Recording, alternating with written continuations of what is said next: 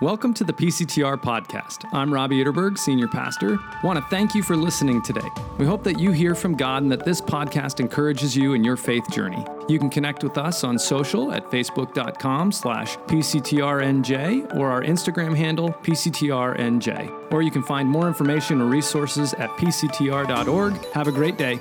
Peace. This morning, we are continuing our sermon series. It's going to take us through the end of the summer. The series called Who's On First? Knowing God by Name. And behind this series is the question, very simple question Who is God? What's He like? Who is this God that we worship as we gather together? Who's the God to whom we pray? What's He like? What's His nature? What's His character? What can we expect from Him? And what is expected from us? In return. And each week through the series, we're looking at a different name or a title that God reveals about himself in the Bible. And each week, we have a Who's on First trading card. So hopefully, you got your trading card on the way in. And if you've missed some of the past weeks, you can go and you, they should have extras in the Welcome Center, and you can you know, fill out your collection, which I know you're eager to do. So. But really, these cards are there as a tool to help us remember, to remember the name of God that He's revealed, to help us remember that in our day to day life so that we have that to take with us and facilitate that remembering. Because remembering seems to be one of our biggest problems as humans, doesn't it? I mean, we're, we're forgetting all the time, forgetting where we parked the car, forgetting where we put our phone and so we need all sorts of different reminders because we forget. I recently had a harsh reminder of how much I hate being sick. A few weeks ago, uh, maybe I should give a disclaimer about the somewhat graphic nature of the story. It won't get that bad, I promise. So, but a few weeks ago, uh, a stomach bug hit our house. And I cannot remember the last time I had a stomach bug of any kind, but this bug came and it was brutal. It, it, wasn't just me, it was our whole family, all six of us, all at the same time, throwing up all night long and into the next day. It was awful. I mean, usually when something like this happens, we pass a bug through the family. Either Abby or I gets it, and yeah, we might both get it eventually, but it's usually staggered enough that one of us can take care of the kids while the other is trying to sleep it off and get better.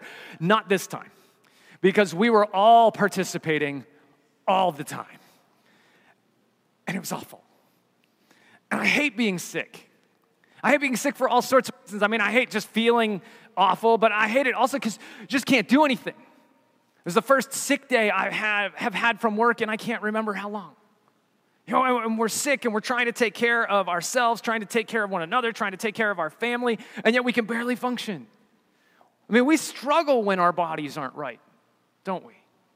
We struggle just to function day in and day out. And some of you, I know, are feeling that so acutely that it is actually painful. And that's the reality that we're going to be jumping into today as we look at the next name that God reveals about himself, and we're going to find it in Exodus chapter 15. I invite you to follow along on the screens if you'd like, but hear God's word speaking right into those situations for us this morning. Then Moses led Israel from the Red Sea, and they went into the desert of Shur. For three days they traveled in the desert without finding water. When they came to Marah, they could not drink its water because it was bitter. That is why the place is called Marah. So the people grumbled against Moses, saying, What are we to drink? Then Moses cried out to the Lord, and the Lord showed him a piece of wood. He threw it into the water, and the water became fit to drink. There, the Lord issued a ruling and instruction for them and put them to the test. He said, If you listen carefully to the Lord your God and do what is right in his eyes, if you pay attention to his commands and keep all his decrees, I will not bring on you any of the diseases I brought on the Egyptians, for I am the Lord who heals you. Then they came to Elim, where there were 12 springs and 70 palm trees, and they camped there near the water. This is the word of the Lord. Thanks be to God. And let's pray as we move into God's word together. Heavenly Father, Lord who heals. We invite you to be at work in this time. That, you, Spirit, you would be ministering to those places within us that need your touch. That you would be moving and transforming us from the inside out. It's in the name of Jesus that we trust as we pray. Amen. So, the people of God have just been rescued from slavery in Egypt. They've been, if you recall that story, the, they had been slaves for generations and things had gotten really bad and they cried out to God and God heard them. And so he sent Moses to deliver them through a series of miracles, these displays of God's power, in which he acted on behalf of his people and at the same time afflicted the Egyptians in all sorts of ways. He brought them out of Egypt physically and they took them into the wilderness. He brought them through the Red Sea. He actually parted the water so that the people of God walked through on dry ground. And the Egyptian army was pursuing them from behind. And as soon as the people of God got to the far side of the sea, God closed the waters up over the Egyptian army, wiping out the enemy and delivering his people. An amazing act of God.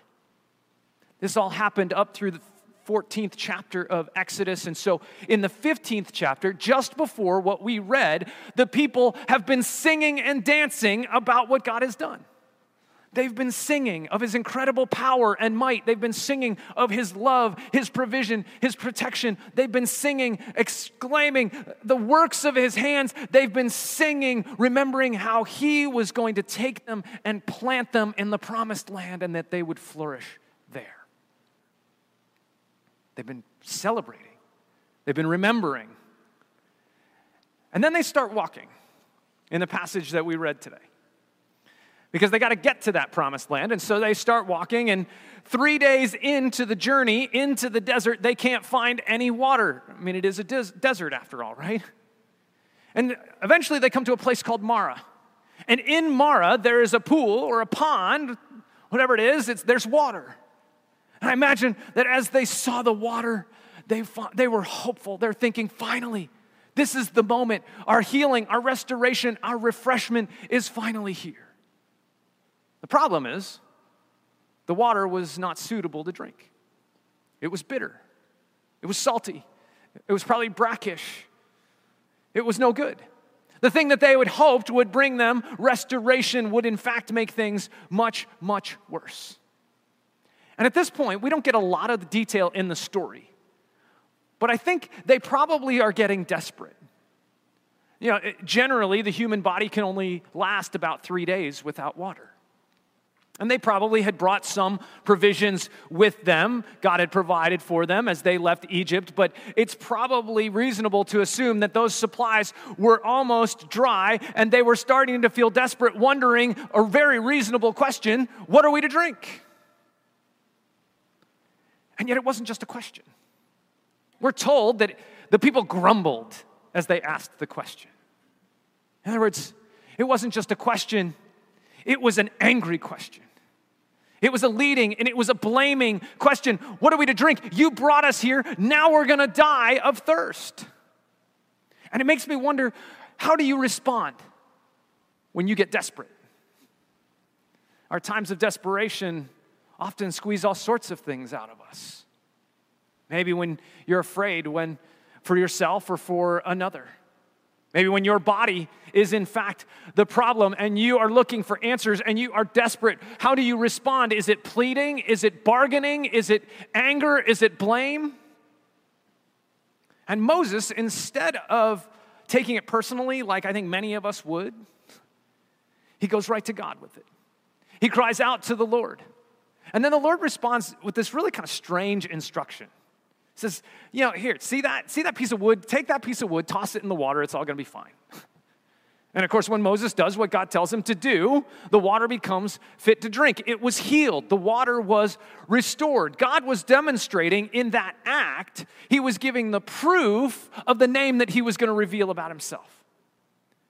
Because this was the moment, the first time in the Bible, where God reveals himself explicitly as the Lord who heals. He's the Lord who heals. In Hebrew, it's Jehovah Rapha. or actually Yahweh Rapha, and literally, I am who heals. He's the Lord who heals. And he demonstrated his ability to heal by first healing the water and then using that water to bring healing to their parched bodies. And God is the Lord who heals. And most of us sitting here hearing my voice are probably thinking, yeah, I know that. So what? What do I do with it right now? What do I do with it? Because on one hand, this attribute of God is the one perhaps that one of the ones that we hold on to most tightly. We cling to it as a source of hope. I mean, if you reflect on your prayer life, and certainly our prayer life, whenever it seems like the body of Christ gathers together, we are constantly praying for healing. How much of your prayer life is related to healing? I mean, when we and others are sick, it's easy to remember in those moments that we're not in control, that there are limitations to what science and medicine can do. And so it's natural in those moments to turn to God, to cling to Him as the, the great source of hope for healing. And for some of you, it has been that great source of hope that God is the healer. It's sustained you for days and weeks and months and even years, holding on and clinging to that hope. But on the other hand, the reality that He is the Lord who heals can be frustrating, can't it? It can be confusing. It can be hard to know what to do with because we may know it, or at least we, we know that we're supposed to believe it, but we're not even sure that we do believe it. Especially when it doesn't seem like the healing that you've been longing for is happening. You find yourself wondering when is it going to happen? If it's going to happen, does God even care that I am suffering at all? I mean, these are the things that rise up within us, I think, when we're honest and consider the reality, this name, that it is the Lord who heals. But there are a number of things I still want to grab onto and pull out of this passage, as well as more of the witness of, of the scripture about the Lord who heals, that I think we can still hold on to, even in our confusion and our frustration. The first is the simple fact and reality that the Lord is the Lord who heals, and He can heal you and any other, anyone else at any time. This is just something that we have to continue to affirm and remind ourselves because we so easily forget. The Lord can heal you at any time. And sometimes he uses water, sometimes he uses medicine, sometimes he uses surgery, sometimes he puts his divine hand upon you and restores, heals your body, brings wholeness that science and medicine can't even explain. Sometimes it happens in response to our faith and the faith of other people. As Jesus was walking this earth in his lifetime, he would walk and sometimes crowds would gather around him, and people would press in because they believed that if they could just grab his robe, if they could just put their hand upon him, then their bodies would be healed. And it happened, and it, they touched him, and they were healed. It was in response to their faith that they were healed. Sometimes it happens in response to our prayers. In James chapter 5, verse 15, it says, The prayer offered in faith will make the sick person well. The Lord will raise them up. The prayer offered in faith will make the sick person well. It's a prayer where we're trusting not in the prayer itself as if the prayer is some sort of magical incantation or spell that if we say it right or we say it the right number of times, then healing will come. And it's not trust in me or you, the person saying the prayer. You know, and I got to tell you that as a pastor, no, I do not have more access to God than you do. But I hear that all the time. Would you just put in a prayer for me? You're closer to Him than I am. No, I'm not. It's not me, the prayer of the prayer that you need to put your trust in. It's in the one to whom we pray. The prayer offered in faith, trusting the one who reveals himself as the healer, is the one that will make us well. And one of the things for us to consider is maybe, just maybe, as much as we pray for healing, we need to be praying more and in more faith. And maybe for you, you just feel like, you know what, I don't have any faith anymore. I've been asking for this for so long. and it doesn't seem to be happening, and you're tired. And so maybe you need to invite others to join you in prayer, to ask along with you. And you might be thinking, oh, I don't want to burden anyone else with my stuff. And forget that. That's a lie of the devil. Because we are called together as the people of God to carry one another's burdens, and if nothing else, to carry them to the Lord in prayer. And so if you are suffering alone, struggling in a lack of faith, please stop. Let someone know who will pray with you, who will pray for you, who can offer the prayer in faith when you don't feel like you have any left. You can always send an email to prayer at pctr.org. And there's a team of people who will pray for you and with you. And it's amazing to see when God does respond to our prayers. It's happened to me a couple of times where I can say very clearly, that we were gathered together in prayer around someone, and there was no explanation other than the direct intervention of God in response to our prayers. It wasn't us, the prayers, it wasn't the prayers themselves. It was the one to whom we prayed that wanted to do something miraculous in this person's life and bring healing and restoration. And I know some of you have stories like this. Share them, please, to encourage us in our faith, to help us remember that He is the Lord who heals. The Lord can heal you at any time, but the Lord will heal you in His time. Healing will happen, it will come. It is one of the great promises of God that He will heal you at some point. And sometimes, yes, it is in our lifetimes.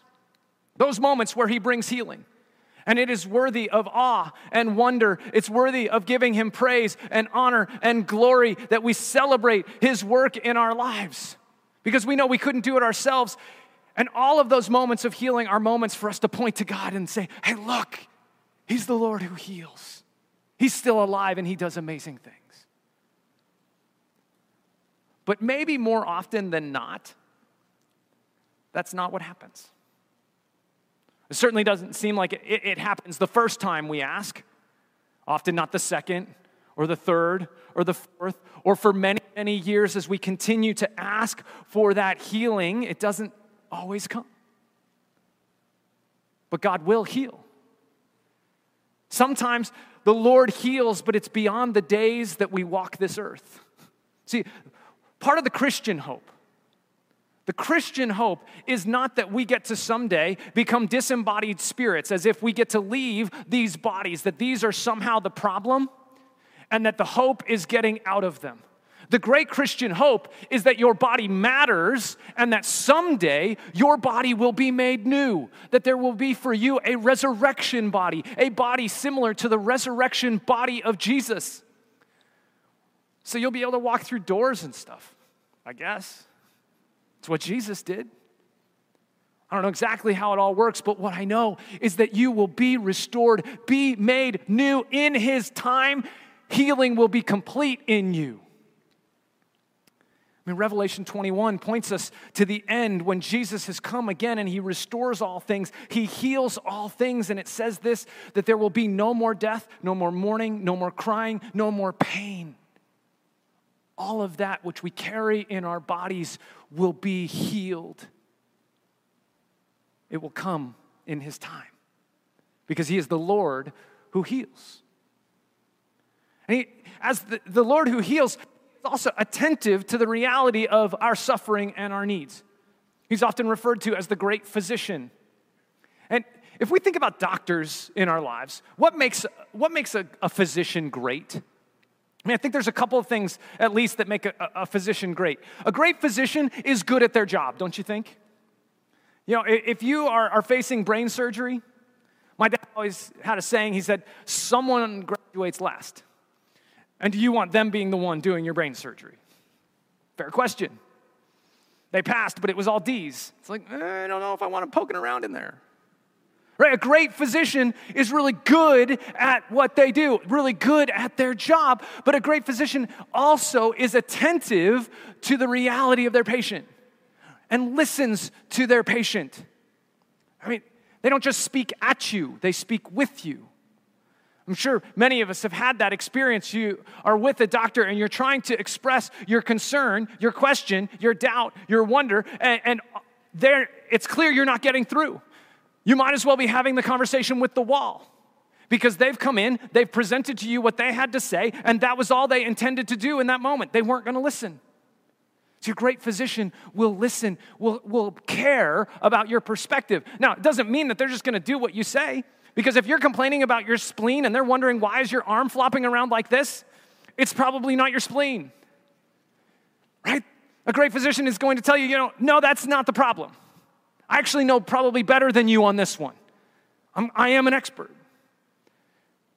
And often I think we come to God asking for Him, like that great physician who's attentive to us, to deal with and alleviate the suffering that we're feeling and experiencing in our body.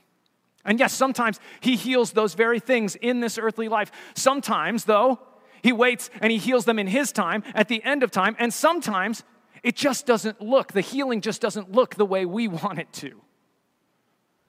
Because so frequently we're focused on our bodies but over and over again, as we look at the witness of the Bible, we're told that there's an even greater sickness.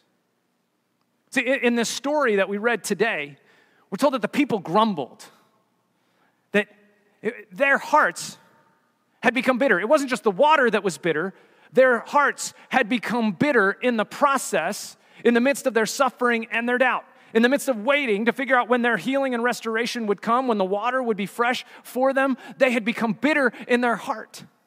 I think this happens so often to us when we're waiting, when we're facing all sorts of situations.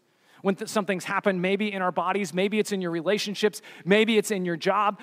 We're, we're, we're no longer just thinking about the reality of the struggle and the hardship in the moment, in the circumstance and situation right in front of us. Instead, there's become a bitterness that seems to be at the root of our entire lives.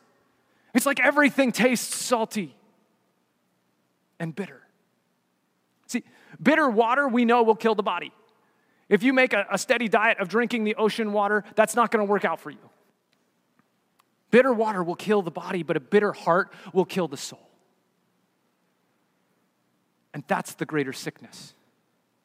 See, Jesus was incredibly concerned about the suffering of humanity. You read the Gospels and you see he is constantly healing. He is setting people free from the captivity of demons. He is comforting them in their grief, but he is also concerned about the greater sickness, even more so.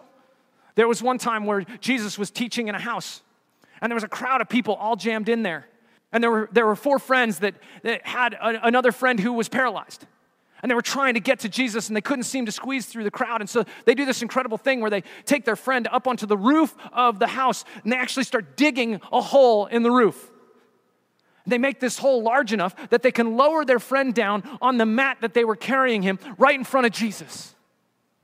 And Jesus looks at the man and he looks at the friends and he sees their faith. And do you know what he says to him? He says, Son, your sins are forgiven. Do you think that's what they came for that day? Do you think that's what the friends had been hoping Jesus would do for them? Do you think that's the outcome that they had expected? No, I, I think they're thinking, Jesus, what are you talking about? Can't you see? He can't move. He needs a job. He needs to provide for himself, for his family. He is suffering. But Jesus looks at the man and he sees the primary need, he sees the greater sickness. He knows that the primary need was for his soul to be healed, not for his body. He knew that the body would be healed eventually, but the soul needed to be healed now. And the people who are watching are incredulous because Jesus has claimed that he could forgive sins, which really only God can forgive sins. And Jesus knows that that's what the crowd is thinking around him. And so he says to them, so that you know I have authority on earth to forgive sins? He looks at the man and says, Take up your mat and walk. See, he healed his body not because it was the primary need, but to prove that he had the authority to heal the core greater need, the greater sickness, that he could, in fact, heal the soul, not just the body. It was a deeper healing. Some of you may know the story of Joni Eareckson Tada. And if that name sounds a little bit familiar, maybe it's because she is affiliated with a, a whole set of camps called Joni and Friends, and which it's a camp for special needs children and their families. And our youth have served at that camp, and, and so it's an amazing, it's an amazing work. But it all came out of her story. And if you're not familiar with your story, I would encourage you to go check it out. And I was, I was looking at it again this week, and I actually I, misread something that said she had, a, she had a diving accident, and I actually read it as driving accident. My mistake. But she had a diving accident in the Chesapeake Bay, shallow water. And in an instant, her spinal cord was severed and she was a quadriplegic at 17 years old. Can't even imagine. Can't even imagine how your life is turned completely upside down. Some of you actually can, because you know that the instant, you know that instant that life changed for you.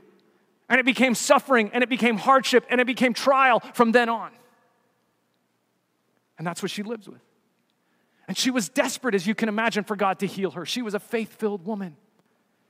And her friends would come and visit her in the hospital, and they'd ask, What scripture would you like us to read? And every single time, Every single time she says, I would ask them to read for me John 5 because at John 5, it's a story of a paralytic who can't seem to get the healing from the pool of Bethesda, but Jesus shows up in his life and he says to him, Take up your mat and walk. And you can imagine what a hope filled story that was for her as she would cry out in prayer, asking for God to bring the healing into her life. She even eventually went to a conference where there was someone who, who was known to have the gift of healing. And after the, the speaking and after the worship, she was, found herself in a line of 35 people. She was 15th, waiting in line, and she was looking around going, What is going on? Why? How could Jesus, if he's a good healer, how could he deny the prayers of a quadriplegic woman desperate to see his healing? What an honest question that so many of us carry. And she continued to think about this and realized uh, over time, she realized that a bitterness was growing in her heart because everything that people tried to do to help her, to serve her, to make her life a little bit easier was never enough. And she became harsh and she became critical, and the bitterness was growing. At one point, her husband finally sits down on the edge of the bed and he says to her, I feel trapped. I can't do this anymore. And her snap reaction was, Didn't you know it was going to be hard when you married me? He married her knowing she was a quadriplegic. Didn't you know it was going to be hard? You knew. She couldn't take those words back after, as they came out of her mouth. She could feel and knew that they were coming out of the bitterness that had been growing in her heart and her soul. She continued to struggle, as you can imagine, and it, it got worse. She eventually started to experience chronic pain, so much so that she had to be turned all throughout the night, or the pain would become so excruciating, so unbearable. And so her husband would get up all through the night and turn her and turn her and turn her for years and 10 years. And he finally sits down on the edge of the bed again and says, I feel trapped. I can't do this anymore. And she relays that in that moment, she responded differently. I don't blame you. If I was in your situation, I'd feel the same way. I'm not going to fault you. I'm not going to guilt you. I'm to I'm to pray for you. I'm to cheer you on, trusting that Jesus is in fact going to get us through this. That the grace of God is going to be enough to sustain us and somehow help us to keep moving forward. God, I've been working on her through her struggle, through the suffering, through the trial, through the pain, to bring a deeper healing within her soul, to eradicate the root of bitterness that was growing up in her because Bitter water will kill the body, but a bitter heart will kill the soul. And God wanted to bring a deeper healing to her soul, and He was using the suffering of her body to reveal what needed to be healed so that He could do the work that only He could do. And with her change of response to her husband, she could see the anxiety, the stress, the weight lift off of his shoulders. God was bringing a deeper healing into his heart as well. Because the ultimate healing for her, for him, was not of the body. The ultimate healing was of the soul, that her heart would be filled with joy, that she could love God more completely, love her husband more fully. See, that's, the greater sickness and the deeper healing that God wants to bring into our lives. One of the problems with the story that we've read today, though, is it, I think it hits, hits us right between the eyes because God reveals himself as the Lord who heals, but he also makes this promise in the form of a condition. He says to the people, if, if you will listen to me, if you will obey me, if you will follow my commands, if you will do what is right in my eyes, then I will protect you, I will heal you. And man, when we look at our lives, we reflect are we really worthy of God's healing? If it is conditional, are we worthy of that healing? And, and Peter, I think, is writing into that reality for us from the reading we had earlier.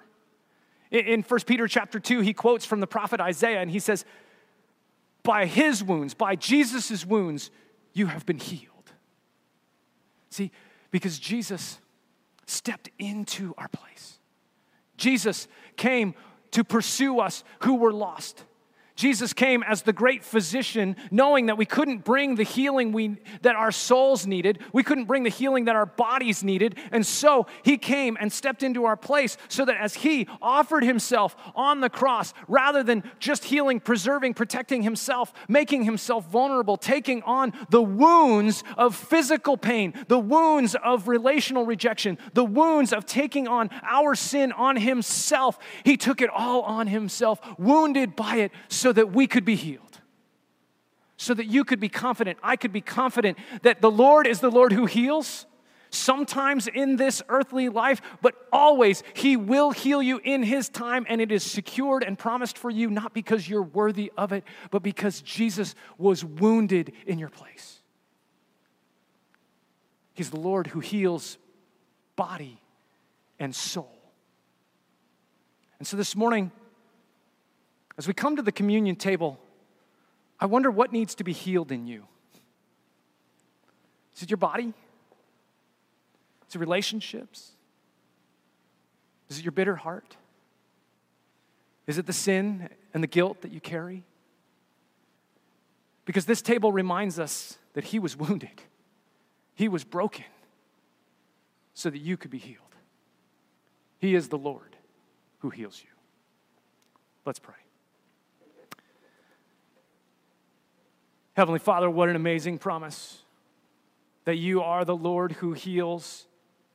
And we do give you the praise and the glory and the honor when we get to see it and it happens miraculously. We, we give you the praise and glory and honor when it happens through the tools of medicine and science. We give you the praise and the glory and the honor when we hold on to you by faith, even when we don't see that healing in this lifetime of our bodies, but we trust that it will come. Lord, we confess, though, as we wait, we often find bitterness and sin within us rising up. We ask that you would heal those, that greater sickness, that deeper sickness that is in our hearts and in our souls, that sickness that we can't even begin to touch. Thank you, Jesus, that you took that sickness on yourself so that we could be healed. It's in Jesus' name that we pray. Amen.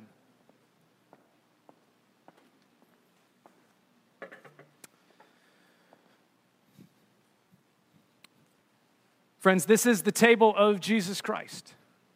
It's not the Presbyterian Church's table, it's not my table. It's his table. He is the host because he is the healer. And so if you've put your trust in him as the one who can heal your body, who can heal your soul, then you are welcome to receive from him his grace and his mercy and his healing this morning.